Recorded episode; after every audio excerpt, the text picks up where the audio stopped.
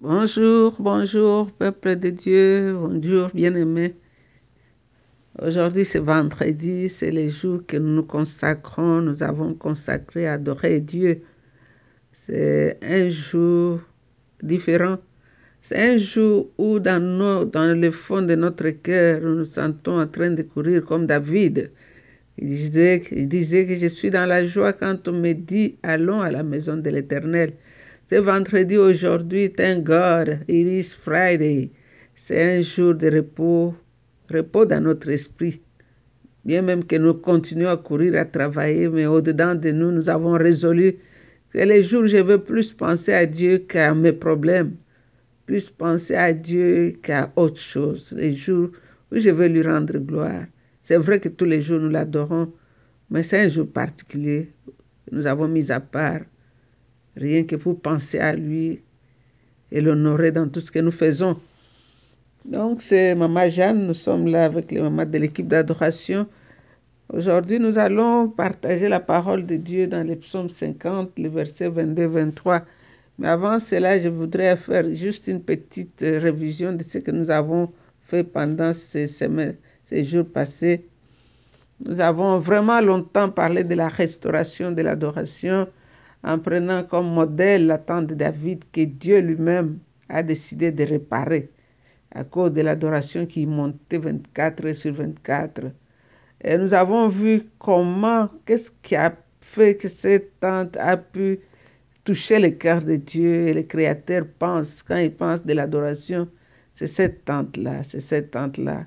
Et il veut que le reste des nations viennent l'adorer dans cette tente-là.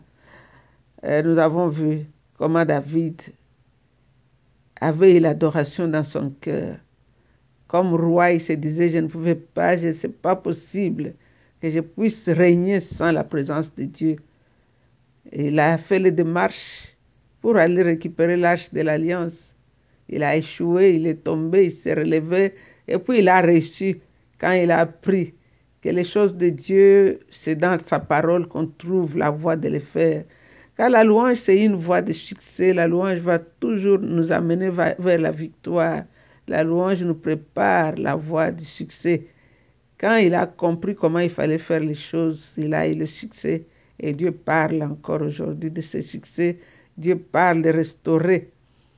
Et j'avais aussi insisté sur la différence entre l'adoration d'Obed-Edom et le papa de Uza Aminadab. Les deux personnages étaient des sacrificateurs. Un a été béni et l'autre a été maudit. Qu'est-ce qui a fait que l'autre a été apprécié de Dieu jusqu'au point où Dieu a béni sa maison, il a béni ses enfants. Tous ses enfants étaient considérés partout, on les appelait les hommes de valeur. C'est la façon que nous approchons Dieu dans notre adoration. L'adoration est une attitude de cœur. L'autre avait pris l'adoration de Dieu comme une habitude. La présence de Dieu, c'était une habitude. Le service qu'il rendait à Dieu, c'était une habitude. Il est né dans la famille des sacrificateurs, donc c'est un travail qu'il fait. Donc, euh, il n'y a pas de crainte de Dieu là-dedans. Il se lève le matin, s'il a la force de pousser un peu la caisse, il le fait. Sinon, c'est juste euh, une habitude, un travail. Tandis que de l'autre côté, Obed-Edom, a instruit toute sa famille dans la crainte de Dieu. La façon qu'il considérait l'âge de l'alliance dans leur maison, a suffi pour que Dieu le bénisse dans trois mois. Tout le monde en parlait. Donc l'adoration que nous offrons à Dieu va, va nous bénir d'abord nous. C'est la façon que nous la présentions à Dieu, dans la crainte, dans le respect. Dieu est notre Père. C'est une relation sainte. Donc, euh, nous devrions respecter Dieu, nous devrions honorer Dieu, nous devrions approcher Dieu avec une attitude de crainte révérentielle de Dieu. Approcher Dieu avec un respect de Dieu. Approcher Dieu avec considération et attente c'est un Dieu. Et nous avons vu qu'Obed Edom, avec cette expérience, il ne pouvait plus rester loin de la présence de Dieu. Quand nous voyons dans l'histoire, c'est comme s'il a dit à sa famille, Dès que David amène cette arche, moi aussi, nous, tout le monde, nous faisons nos bagages et nous allons habiter là-bas, car on ne peut plus vivre loin de cette présence. Nous avons expérimenté ce qu'elle a produit dans notre vie. Donc ici, dans le psaume 5 que nous allons, psaume 50 que nous allons lire, j'ai lu cela dans la version le français courant, mais je l'aime aussi dans d'autres versions. Parfois, le français courant, il dilue trop de vérité, mais c'est ce que j'ai ici à côté de moi. Il dit, vous qui voulez m'ignorer, comprenez bien ce que j'ai dit. Sinon, je vous mettrai en pièces sans que personne puisse m'en empêcher. Si vous pouvez lire aussi dans les 8 secondes, ça va vous expliquer bien. Le verset 23 nous dit, c'est lui qui m'honore. C'est celui qui m'offre sa reconnaissance. À celui qui veille sur sa conduite, je ferai voir que je suis le sauveur. Euh, dans l'autre version, on dit, c'est lui qui me donne des sacrifices de louange, me loue, me glorifie. Donc le sacrifice de louange, c'est-à-dire une louange où tu ne sens pas que tu as envie de louer Dieu, mais tu as reconnu sa toute puissance, sa toute, grandeur. Tu as reconnu qu'il est le Créateur, qu'il est Dieu. Que même si je me taisais, les flots de la mer vont se soulever, vont acclamer leurs mains. La Bible dit que les arbres des champs battront leurs mains. Donc Dieu n'a pas besoin de toi, c'est toi qui as besoin de lui. Tu dois reconnaître tout le temps ta petitesse et donner gloire à Dieu dans toutes les circonstances de la vie. Parce qu'ici, dans ce psaume, il dit que c'est lui qui organise, c'est lui qui m'offre sa reconnaissance, il me glorifie, il m'honore. Et à celui qui veille sur sa conduite, ça c'est très important. Ici, il dit à celui qui veille sur sa conduite. Donc, il y a quelque chose que toi et moi devons faire. Comment nous faisons dans notre vie d'adoration? Nous veillons sur notre conduite. Et Dieu promet de nous montrer son salut.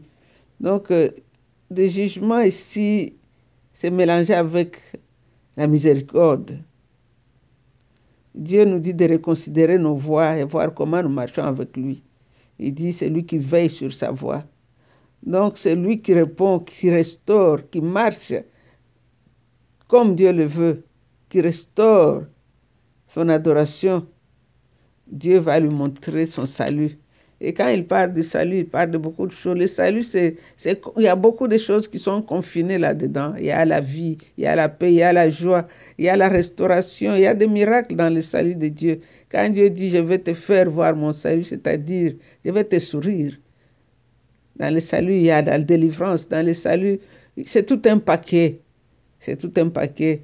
Et Dieu dit, c'est lui qui, qui arrange ses voies, c'est lui qui veille sur sa conduite. Je vais lui montrer que je suis son sauveur. Et quand Dieu de gloire te montre qu'il est ton sauveur, il y a beaucoup de bénéfices. Donc, si nous lisons pratiquement tous ces chapitres, ça nous démontre la puissance de Dieu, ça nous parle de sa majesté, ça nous parle de sa gloire. Et la somme de tout ça, nous voyons cela dans ces deux versets. Et c'est cela qui Dieu nous montre il dit offre pour sacrifice de l'action de grâce, car cela me glorifie. Donc offrir à Dieu des actions de grâce glorifie Dieu. C'est-à-dire nous sommes focalisés sur Dieu lui-même, pas sur ce qui nous concerne, pas sur nos problèmes, mais tous nos regards sont sur Dieu, pas sur nos problèmes. Donc nous nous focalisons à Dieu et à sa grandeur, nous lui rendons gloire, quelles que soient les circonstances dans lesquelles nous nous trouvons. Et cela glorifie Dieu. Et Dieu, dans sa grâce, il fait de nous des bénéficiaires de cette louange-là, de cette adoration-là. Nous recevons la puissance d'organiser notre conduite. Nous recevons la puissance d'arranger notre style de vie. Et notre vie commence à devenir une obéissance de Dieu. Et les, résultats, c'est ce que nous voyons dans, les dans la dernière phrase. Nous recevons la révélation de son salut. Nous voyons ce que Dieu dit quand il parle de son salut. Donc notre louange devient un véhicule qui nous amène vers Dieu et qui amène Dieu vers nous. Donc, euh, quand nous louons Dieu, ce n'est pas parce que nous sommes euh, bénis oui, quand on était enfant, on agissait comme des enfants. Il y avait, il y avait qui faisaient le troc avec Dieu. Dieu, tu me donnes et puis je fais ceci. Mais arrivé à un certain âge, nous avons acquis la maturité Nous louons Dieu parce que nous avons compris qu'il est notre Créateur. Nous louons Dieu parce que nous savons que la louange convient aux hommes droits. On ne les loue plus parce qu'il a fait quelque chose. Nous les louons parce que nous avons compris qu'il est Dieu. Il mérite la louange et l'adoration. Il est drapé de louange et d'adoration. Il vit dans la louange et l'adoration. Et il veut que nous puissions vivre avec lui dans cette atmosphère de louange et d'adoration. Donc, euh, le désir de Dieu, c'est comme un père. Comme un père terrestre, vous savez, c'est-à-dire quand il fait grandir ses enfants en maturité afin qu'ils puissent être capables d'aimer librement, pas d'être conditionnés. Dieu désire un peuple qui le suit par amour. Donc c'est ça l'adoration et non par crainte. Si Dieu est vraiment Dieu, il ne nous doit rien. Simplement, il nous aime et désire notre amour en retour. Donc cet amour est gratuit, donné librement sans attente, sans bénédiction. Lorsque nous pourrons adorer de cette manière, nous entrons dans une vraie maturité spirituelle. Donc la louange doit être notre quotidien. Quand nous, nous ouvrons les yeux le matin, la première chose qui vient à nous, c'est de dire merci, de les bénir. Parce qu'on ne mérite pas cela. Dieu nous a réveillés, par exemple, ce matin, on n'a pas mérité. Les bonnes personnes sont mortes à 5 heures du matin aujourd'hui. Mais toi et moi, tu es sur la terre des vivants. Corona a mangé les gens, mais toi, il n'a pas vu ta porte. Donc, ce n'est pas que toi, tu dépasses ceux qui sont partis. Dieu t'a fait grâce et t'égare sur la terre des vivants pour que tu puisses être un témoignage vivant, un témoignage de sa gloire, un témoignage de sa grandeur et de son amour. David disait dans les psaumes 59, verset 17, Dès le matin, je célébrerai ta bonté, car tu es pour moi une autre retraite, un refuge au jour de ma détresse.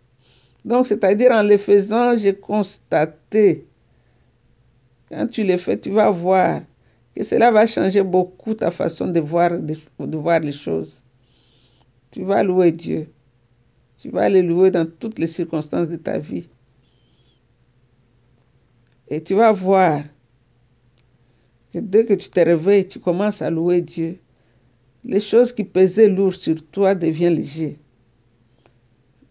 Ce qui te faisait peur, toi, tu commences à leur faire peur.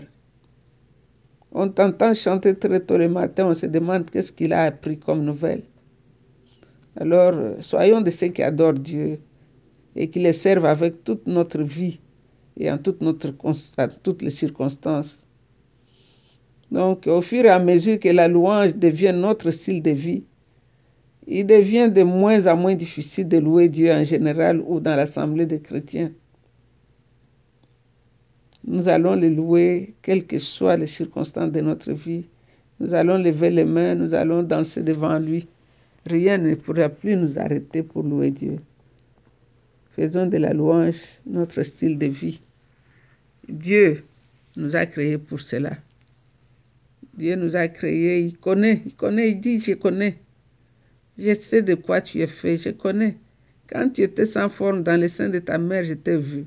Dieu connaît ta fragilité, Dieu connaît tes points forts, Dieu connaît toutes choses. Remettons-lui tout entre ses mains, nous allons voir comment il va le faire. C'est un divin potier. Quand il t'a fabriqué dans ses mains, il savait. Il savait. Il n'y a rien qui échappe à Dieu. Donc ce matin, nous sommes là pour l'adorer. Ce matin, nous voulons lui, vraiment lui rendre notre adoration. Nous allons l'aimer, nous allons lui parler. Laisse ton cœur lui parler. C'est un Dieu qui t'aime. Il t'a créé à son image à sa ressemblance. Il t'aime. Il n'y a rien de toi qui échappe à Dieu. Quand tu dormais cette nuit, tu ne savais même pas contrôler ce qui se passait autour de toi. Tu ne savais même pas si quelqu'un est entré dans ta chambre ou pas. Tu ne sais même pas, tu ne sais rien. Les moustiques pouvaient même entrer dans ton nez, te suffoquer. Mais Dieu était là.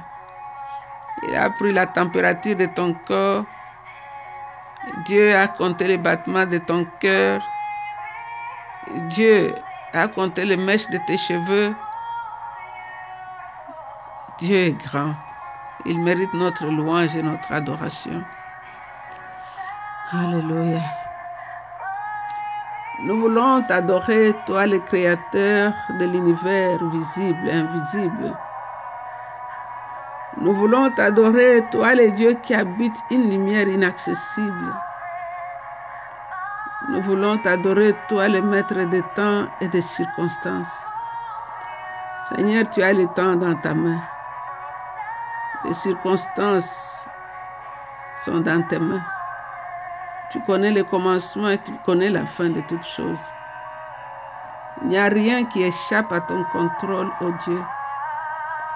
Tu te tiens derrière même les rideaux de nos vies pour organiser des choses. Tu écoutes en silence et tu comptes les battements de notre cœur. Voilà pourquoi nous voulons te rendre toute la louange et l'adoration. Et nous voudrions que chaque battement de notre cœur devienne un chant d'adoration pour toi. Le Créateur incréé, le Dieu saint, le Dieu d'Abraham, d'Isaac et de Jacob, le commencement et la fin de toutes choses, le Dieu qui nous a aimés nous a engendrés en Jésus-Christ. Tu as fait de nous les enfants de ta maison. Tu as fait de nous co-héritiers et co-héritiers de Jésus. Voilà pourquoi mon âme veut t'adorer ce matin, Seigneur. Tu es Dieu. Tu es le roi de toute la terre. Tu es le désir des nations. Jésus, tu es le bras de Dieu qui a été tendu vers nous. Tu es la restauration, tu es le commencement et tu es le point de départ de toutes choses. Tu es le commenceur de toutes choses. Tu es le secours qui nous est venu du ciel. Voilà pourquoi nous t'adorons, nous t'aimons, toi le roi des rois. Sois béni Jésus. Sois béni Jésus. Sois béni toi qui es drapé de gloire comme de vêtements. Sois béni Jésus. Toi qui pars en vainqueur et tu es le vainqueur, Seigneur. Voilà pourquoi nous t'adorons. Tu es l'agneau de Dieu qui a été immolé. C'est toi l'agneau de la rédemption. C'est toi l'agneau qui est vivant au ciel. C'est toi l'étoile qui sort de Jacob. Nous t'aimons, Seigneur. Nous t'aimons, les grands rois, la source intarissable de l'eau vive, la fontaine de l'eau vive, les rochers ambulants auxquels ont bu le peuple d'Israël dans le désert. Tu es un matin sans nuage, Jésus. Tu es Dieu. C'est toi le patron de l'univers visible et invisible. Mon âme t'adore. À toi seul revient toute l'adoration et la louange. Au nom de Jésus, nous avons ainsi prié avec beaucoup d'actions de grâce. Nous disons Amen. Amen. Dieu te connaît, Dieu connaît de quoi tu es fait. Tu sais, quand tu as une voiture Mercedes, tu ne peux pas la mener dans un garage Peugeot. Parce que si tu la mets dans le Peugeot, le Peugeot ne connaît que le Peugeot. Mais celui qui a fabriqué la Mercedes connaît les détails. Ça me rappelle l'histoire de Firestone, George Ford et son ami, ils sont allés en pique-nique. Et voilà un monsieur qui a eu le problème avec sa voiture Ford est venu chercher le secours. Dès que M. Ford a touché cette voiture, une minute après, la voiture roulait très bien même, plus qu'avant. Et voilà que le propriétaire était étonné. Et lui dit, pourquoi tu roules avec une vieille voiture pendant que tu sais réparer des voitures comme ça? C'est qu'il ne savait pas que c'était le Ford, les fabricants de la voiture que lui roulait. Donc les fabricants connaissent. Dieu nous a fabriqués, Dieu nous connaît. Il connaît, il dit, je sais de quoi tu es fait. Donc sois calme, tranquillise-toi et adore-le. Aime ce Dieu-là. Il est le plus beau parmi dix mille. Il se distingue parmi dix mille. Il est le lit de la vallée et il est la rose de Saron. Que qu'il soit béni.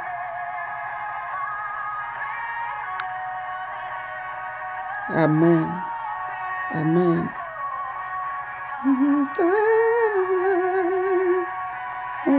the